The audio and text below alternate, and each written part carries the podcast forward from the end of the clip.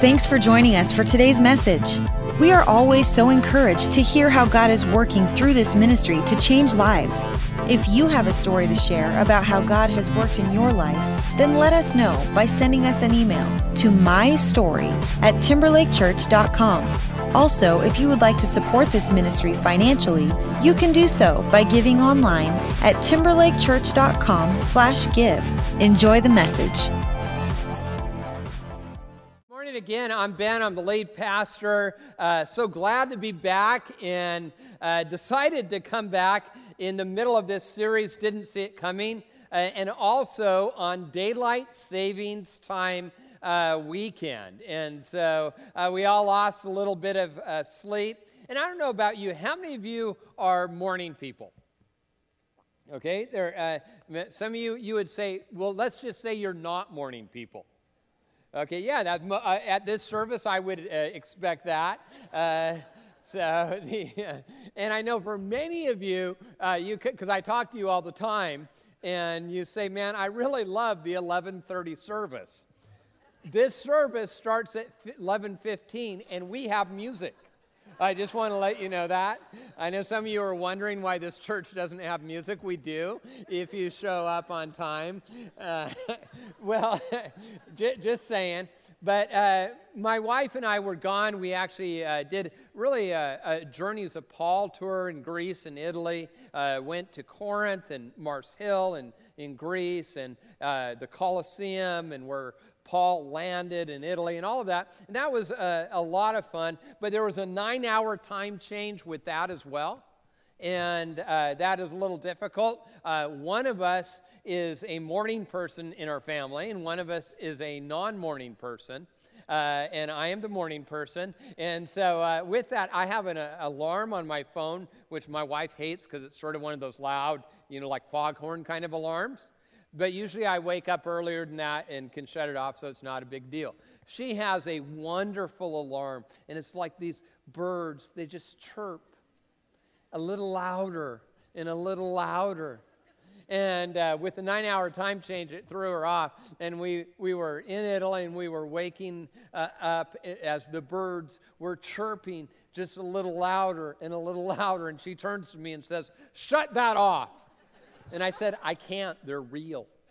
Uh, so uh, many of you are like that. You're, you're just taken by surprise. You didn't see this whole daylight savings time thing coming. Uh, in fact, I was uh, thinking about things that change in our society. We're going to get to see uh, your generation, a little bit about you. Uh, how many of you, be honest, how many of you remember when you used to have to memorize someone's telephone number? Yeah. And if you didn't have the number, you would look it up where? In a phone book, yeah. How many of you uh, uh, remember when you paid your bills by a thing called a check? Yeah. Some of you are saying you still do, and that's wonderful. We want to welcome you to this generation. Anyway, uh, uh, but uh, there's all those kind of things that we didn't see. You remember when you used to call time? Isn't that weird? That we would call time. Some of you don't know what I'm talking about. Uh, how many of you remember when you would use a map for directions? Yeah, you remember that. Yeah, you didn't know. Are you thankful we don't have maps anymore? That we actually, in fact, I bet you the divorce rate has gone down uh, since GPS. Uh, and then uh, other things we didn't see coming. Remember Blockbuster Video? Yeah, I mean, who, who would think they would be out of business? In Montgomery, well, we saw that one coming.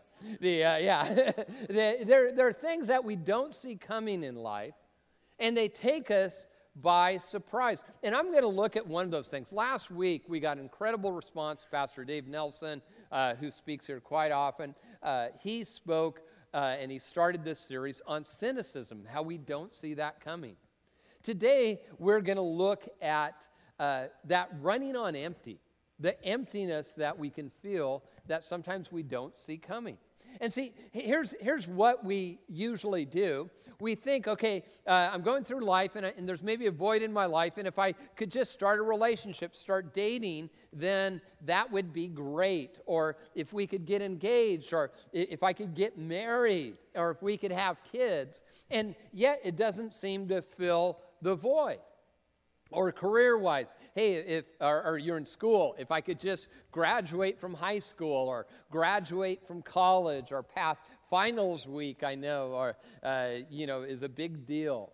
Or if i could get a job or if i could get promoted uh, or if I could maybe buy that thing. Uh, uh, housing prices, of course, are crazy in Washington state, and you're like, if I could just buy a home and then you have a mortgage payment. and then uh, it's one of those things, and it never seems to satisfy. In fact, our, our society now has gone the, the total opposite way. In fact, there's a, a show that no one saw coming on Netflix called Tidying Up. Any of you uh, watch that, Marie Kondo? You watch? Yeah. It is literally transforming America. Truly, there's been articles written on it. Do you know that thrift stores and donation centers have had more donations than they can handle because of this TV show on Netflix? Literally, they've been overwhelmed like never before because this sweet woman has said, You will be happy if you tidy up a little bit. And she, if you watch this, she'll show you how to fold a shirt. And you can't do it that way, but she does it that way. And the idea is if you just declutter your life, you will be happy. And, you, and, and uh, the way she does it, you got to go through this ritual and you go into your closet and you have too many clothes in your closet. And so you need to grab your shirt and you need to ask your shirt a question Do you bring me joy? And if no, you get rid of it. And then you go through, you know, you go to your, I have too many books and I'm going to grab my book. Do you bring me joy? You get rid of it. You have too many coffee makers. You, do you bring me joy? No, you get rid of it. You grab your toddler. You say, Do you bring me joy? no, you don't do that. that uh, so, the, the, but the idea is there's always this thing, and this thing fills the emptiness. And you may not be there now. I hope you aren't, honestly. But we all run on empty at some point in our lives. In fact, uh, this series is based on a book by Carey Nieuwhof called Didn't See It Coming, very loosely. So if you read the book, it's really not the, the same material per se. Uh, and he says things that everyone experiences, but no one saw coming. And at some point, we're going to feel like we're running on empty, and the time to prepare is before then. But even if you're there now, God has a word for you. We've been spending quite a bit of time in this last uh, season. Sometimes we'll go through a book of the Bible or a section of Scripture, but we've been going through uh, themes and pieces of Scripture, maybe a, a, chapter or a couple paragraphs. And we spent a lot of time in the wisdom literature of the Bible lately. Uh, the Bible, there's prophetic literature, tells about the future. There's the Gospels about the life of Jesus. There's historical accounts. There's letters to churches. There's a songbook in the Bible. And the wisdom literature is not life how we want it to be, or even how God necessarily wants it to be. It describes life as it is. And, and much of this is written by Solomon, who is the second king of Israel. Uh, he was uh, an incredible person. He was uh, gifted across multiple fields. He was the wealthiest person who had ever lived at that time. I mean, he had Bill Gates and, and Warren Buffett money and well beyond that. He had turned Israel, which was a puny little nation, into a global superpower. And so you'd think he had all these relationships. He had success that really no one could compare to. And yet he found himself running on empty. In the midst of that, uh, you couldn't even imagine it. And here's what we read. We're going to start. Uh, he says, Meaningless, meaningless, says the teacher. Utterly meaningless. Everything is meaningless. And you know that 37 more times in, in the book of Ecclesiastes, he repeats that. And he, he's, he's just in this place, and it's a dark place, and he's running on empty. Now, now theologians and historians would say uh, that Solomon uh, had started to drift spiritually. And uh, through archaeology, we can tell that by the idols around that time period that were dug up around Jerusalem. And see, he thought it was, he started to think it was about him, and yet he got more empty. He writes, Generations come and generations go, but the earth remains forever. He's basically saying, you know, people come and people go, but nothing really ever changes. He says, All things are wearisome, more than one can say. The eye never has enough of seeing, nor the ear its fill of hearing. And, uh, you know, this is not a book that gets better. He, uh, I mean, by the way, if you've never read the Bible, don't start with this one. Uh, this, uh, he says, when I surveyed all that my hands had done, and what I toil, what I had toiled to achieve, and by the way, this guy was a winner. Like he wasn't the top 1%. The top 1% was way below what he ever achieved. He said everything was meaningless, a chasing after the wind, nothing was gained under the sun. And he gets to this place where he's, he's just not happy anymore. Things aren't working out for him. And he tries all these things. He tries pleasures, and, and it just doesn't feel that empty. Now, as, as, as I was in Italy, one of the things that I saw that, that I thought was, they're sort of uh, interesting. I love the architecture and so forth. And there was a sadness as well. There was all sorts of people really that go to these religious sites looking looking really to, to connect with God, and yet there was an emptiness. It, it was more about ritual than relationship. Uh, one of the places that we visited uh, was probably not the number one site in Italy. It was the catacombs where they used to bury people. Like, how many of you go on vacations to cemeteries? No, no, no, no, not really. So it's really, you know, like, yeah, you're not going to. So it's literally uh, one place a half million Christians because they had to be buried outside of town. It's where early Christians worshiped because Christianity was outlawed in a, in a way that we would have a hard time imagining. And uh, the Romans thought graveyards were creepy, so they didn't bother them there. And the person who led us through that was this guy who was a monk from the Philippines. And he was so different. There was a lot of religious and non religious tour people, and you could tell that it really wasn't a thing in their life. That it was just, yeah, good job. But in the place that was probably the least interesting site in some ways, he just talked about faith and life, and, and, and, and you could tell that it's not what, what he was doing. He got the worst assignment. You know, if you're going to be a tour guide and, and they said, you get the graveyard. You know, you don't get the Vatican or anything like that. But it was the most interesting because his faith was alive. And when our faith is alive, when we're experiencing life, when we're from the inside out, it changes everything. But well, how do we get to that place? How do we get to where we're running on empty? This is important uh, so you can see the warning signs. One is chronic boredom. Sort of, you know, you're sort of bored. Nothing gets as exciting anymore. If you've had uh, depression and you, where it's maybe a chemical issue, you know what that's like. It can lead to emotional numbness, where there's this it's not that you don't feel joy or that you feel angry, it's just that you don't feel much anymore. And uh, that can lead to number three addictive behaviors. Addic- addiction, at its core, is a bad substitute for something that we're missing in our heart. In fact, uh, if you've uh, ever dealt with addiction personally or in your family, you know how powerful and destructive it can be. And the idea is, in fact, if you're struggling right now, is if I could just get rid of this addiction, I'll be okay. And that's just not true.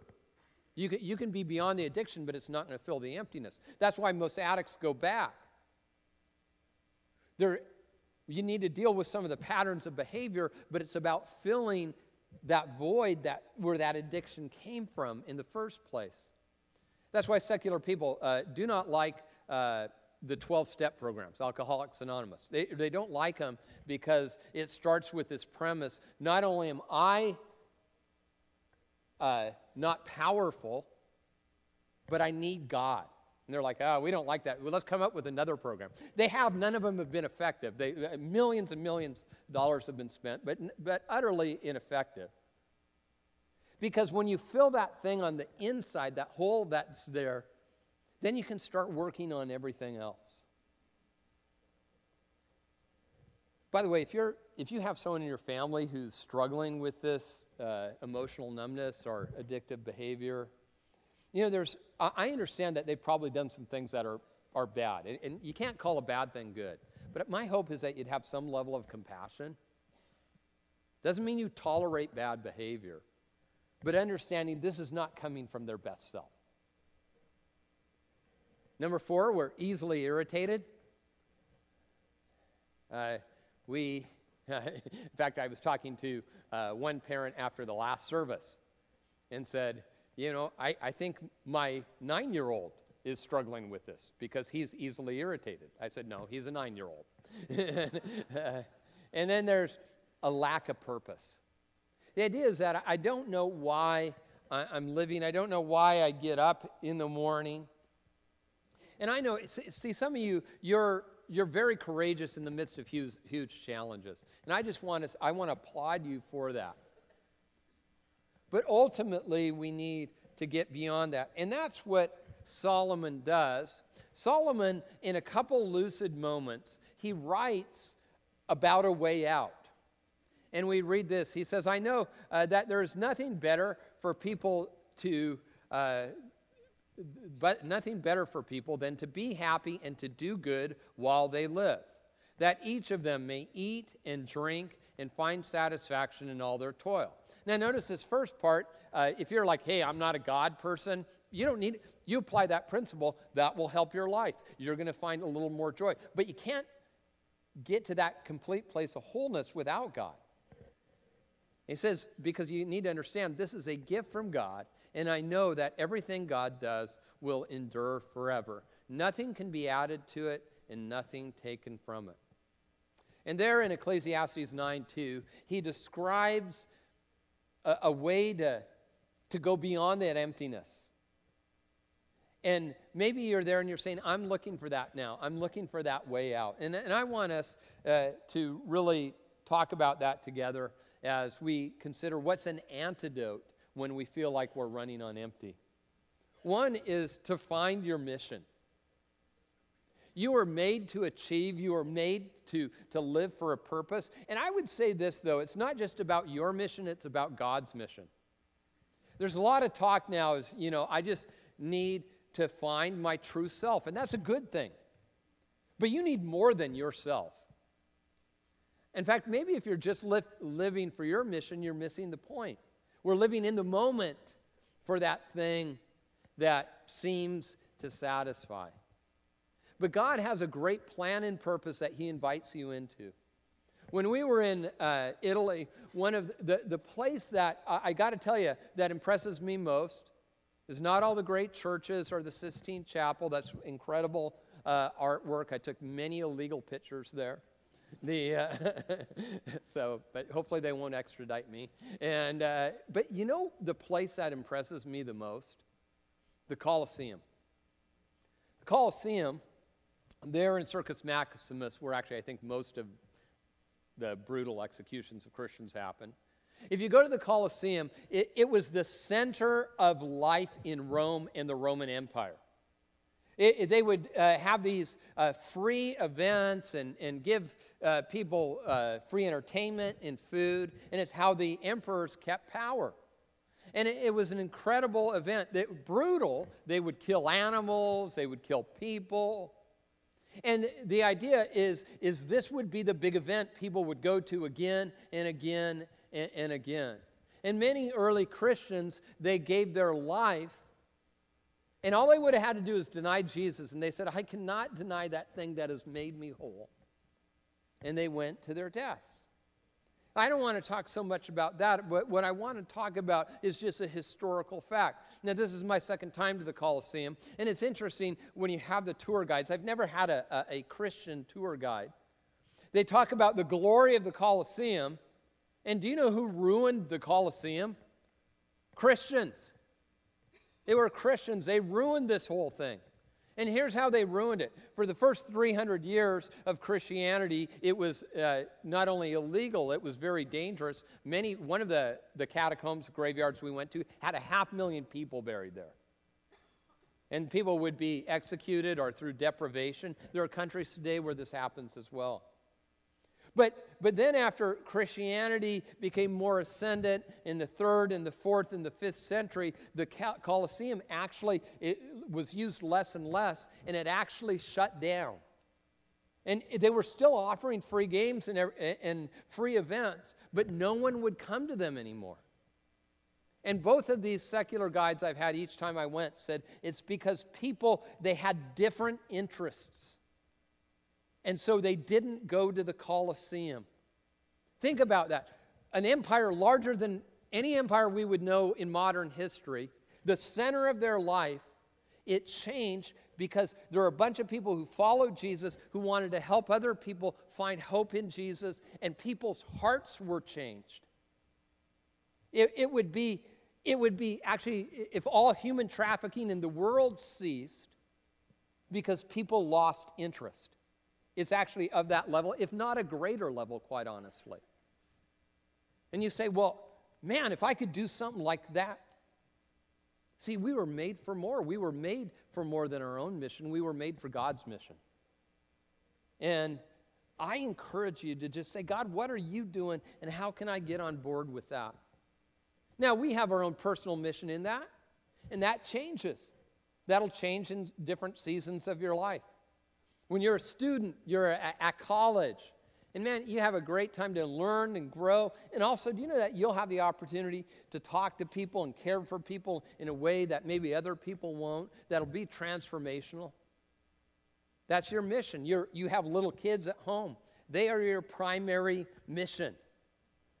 And so you need to be ready every season in your life, and it changes. That's why you need to be open to what, how God leads. It's called God's Holy Spirit will lead you. My, I'm part of a couple growth groups here at Timberlake. I hope you are. I know the snow messed them up, which means a lot of them have only met once or twice if you want to jump in. Uh, and so uh, one is a men's group, another group is for uh, people who their kids have just left the house. They've left uh, for college, sort of empty nesters. And so we get together on Friday nights and we celebrate with one another. And I, no, no, I mean, we study the Bible together. Uh, the, uh, uh, and so uh, we, we have that. You know why? By the way, if you're heading towards that, two things happen. Uh, and, and, this is not just my opinion, there's actually research uh, behind it.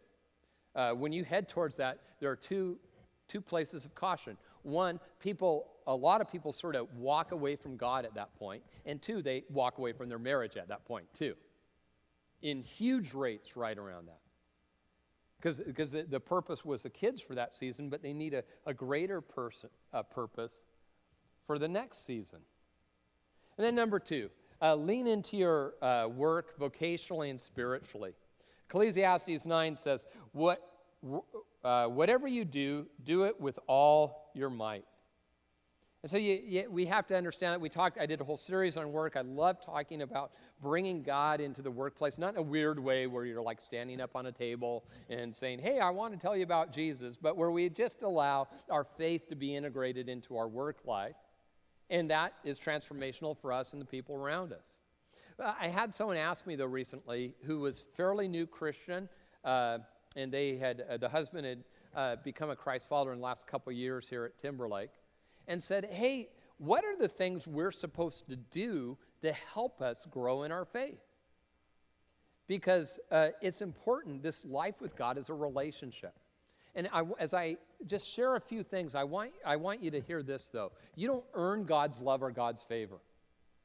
You don't uh, behave your way into or out of Christianity. It's a gift from God. Ephesians 2 8 is a free gift from God. But there's some steps that we look to as a church. We say, how are we winning? Uh, the first one, and you don't have to write these down. If you want to, you can write them to the side, is uh, we want every person, it, first you got to say yes to Jesus. God has no grandchildren. No one becomes a Christian by accident. I remember one of my fraternity brothers in college. I said, uh, you know, I was talking to him and I said, Are you a Christian? He goes, Yeah, I'm an American. yeah, you know that. uh, but th- no, it's not because you're an American or it, we each decide whether we're going to say yes to Jesus. And if you've never done that, man, that's where it all begins. And then, uh, so, so we, we want to celebrate that with you. Well, baptism, that's a big one around here. I've had people say, Why do you talk about baptism so much? Because the Bible talks about it. Jesus actually commanded believers to be baptized. And so, uh, and it's something that doesn't cost you anything, and it's an easy step in a sense where you say, I identify with the death and resurrection of Jesus.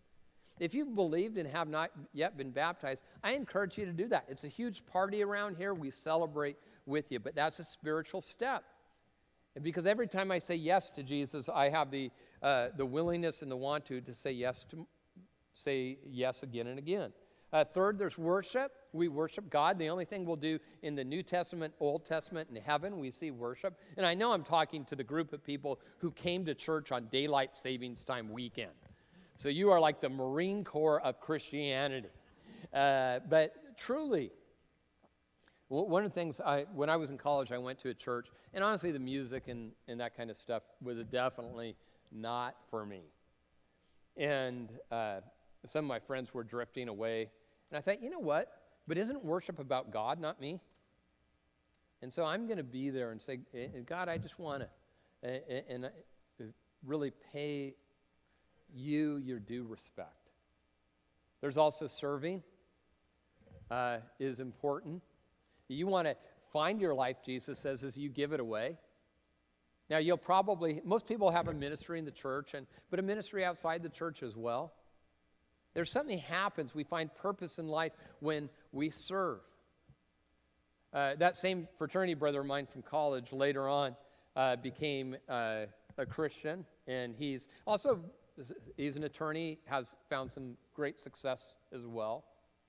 And and then, as we were talking, he was saying uh, about this fifth grade class of boys that he teaches at his church, and he was talking about what a difference he is making because he's serving. And this is a guy who has significant career success, but he knows what he does for Jesus will last an eternity. And we're not the kind of church where, you know, everyone, you have a six month application to serve somewhere. Now, there's certain areas where we, you know, teach in the Bible, we want to, you know, make sure you actually believe this thing. And, uh, uh, but there's uh, great areas to, to serve in the church. It can be with our homeless ministry, uh, Acres of Diamonds. It could be as we minister out in the community, uh, kids, and, and uh, the coffee people, I believe, are like the Levites of the Old Testament, the, the priests, you know. Uh, but somewhere we find serving. That's a way you grow spiritually. I would love to say all you need to do is to listen to me every weekend, and that's all you ever need to grow. That's part of it but it's when I serve I grow.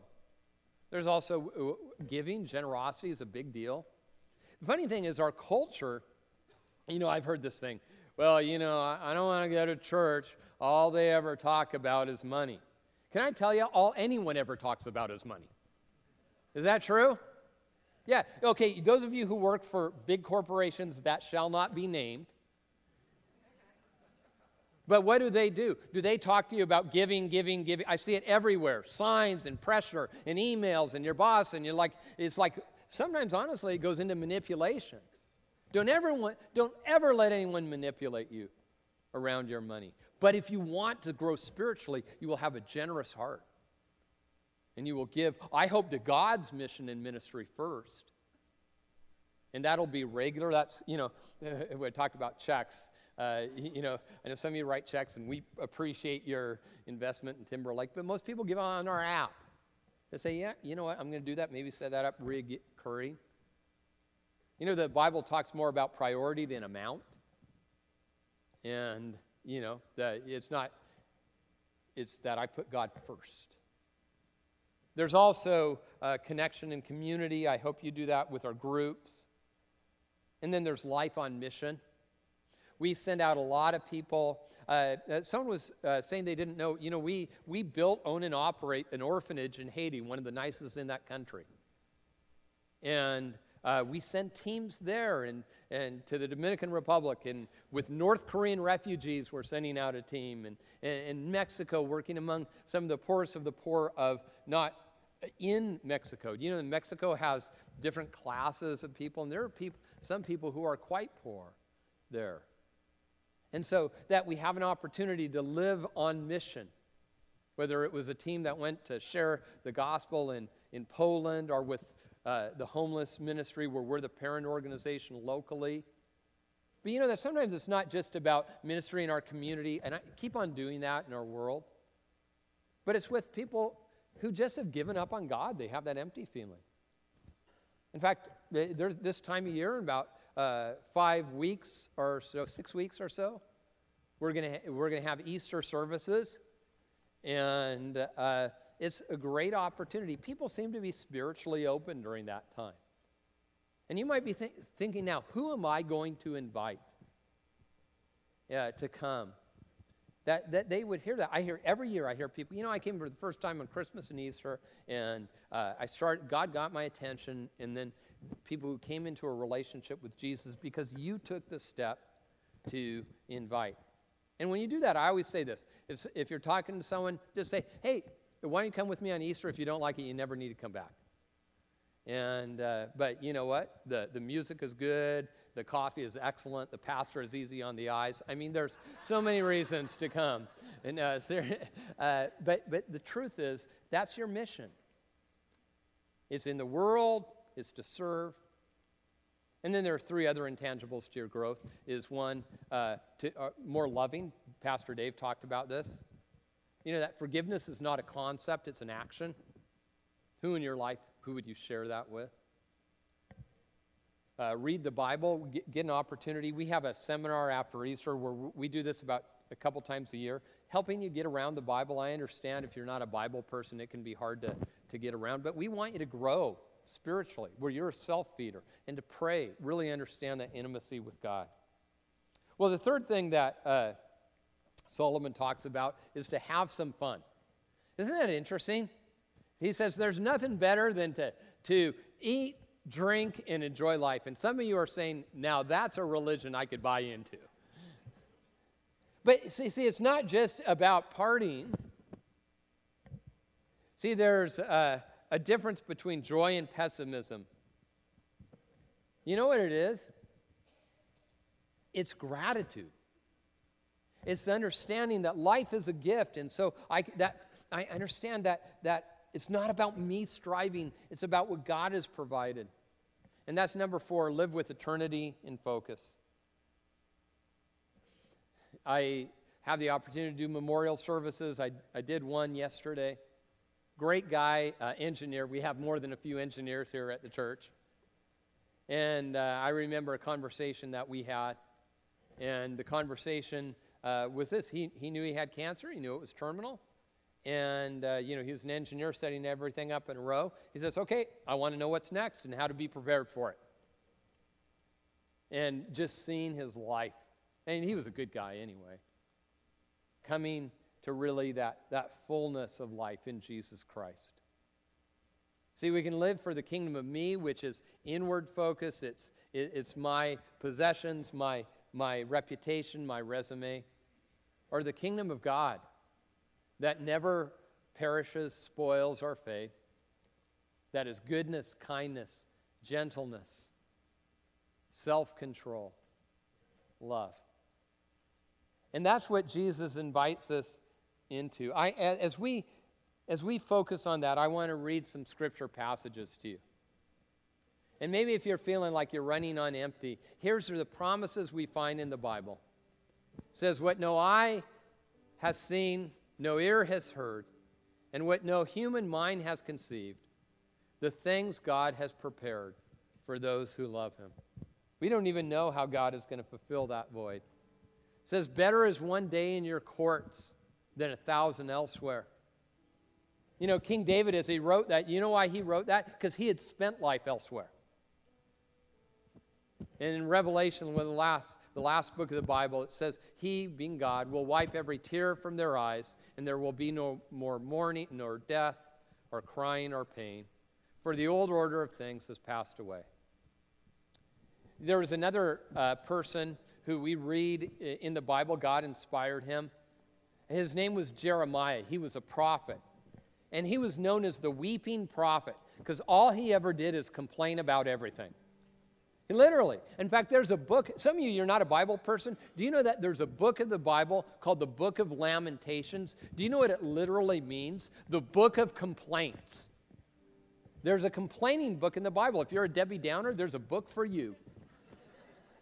And so the, the, the truth is, though, in the middle of his complaining, and he's saying, God, you know, you're not doing anything. My life is a mess. Everyone's a mess. No one. And, and one of my favorite parts in the whole Bible, let alone this book, is when he's in the middle of that place where he's running on empty. He says, Yet this I call to mind, and therefore I have hope. Because of the great the Lord's great love, we are not consumed for his compassions never fail. They are new every morning. Great is your faithfulness.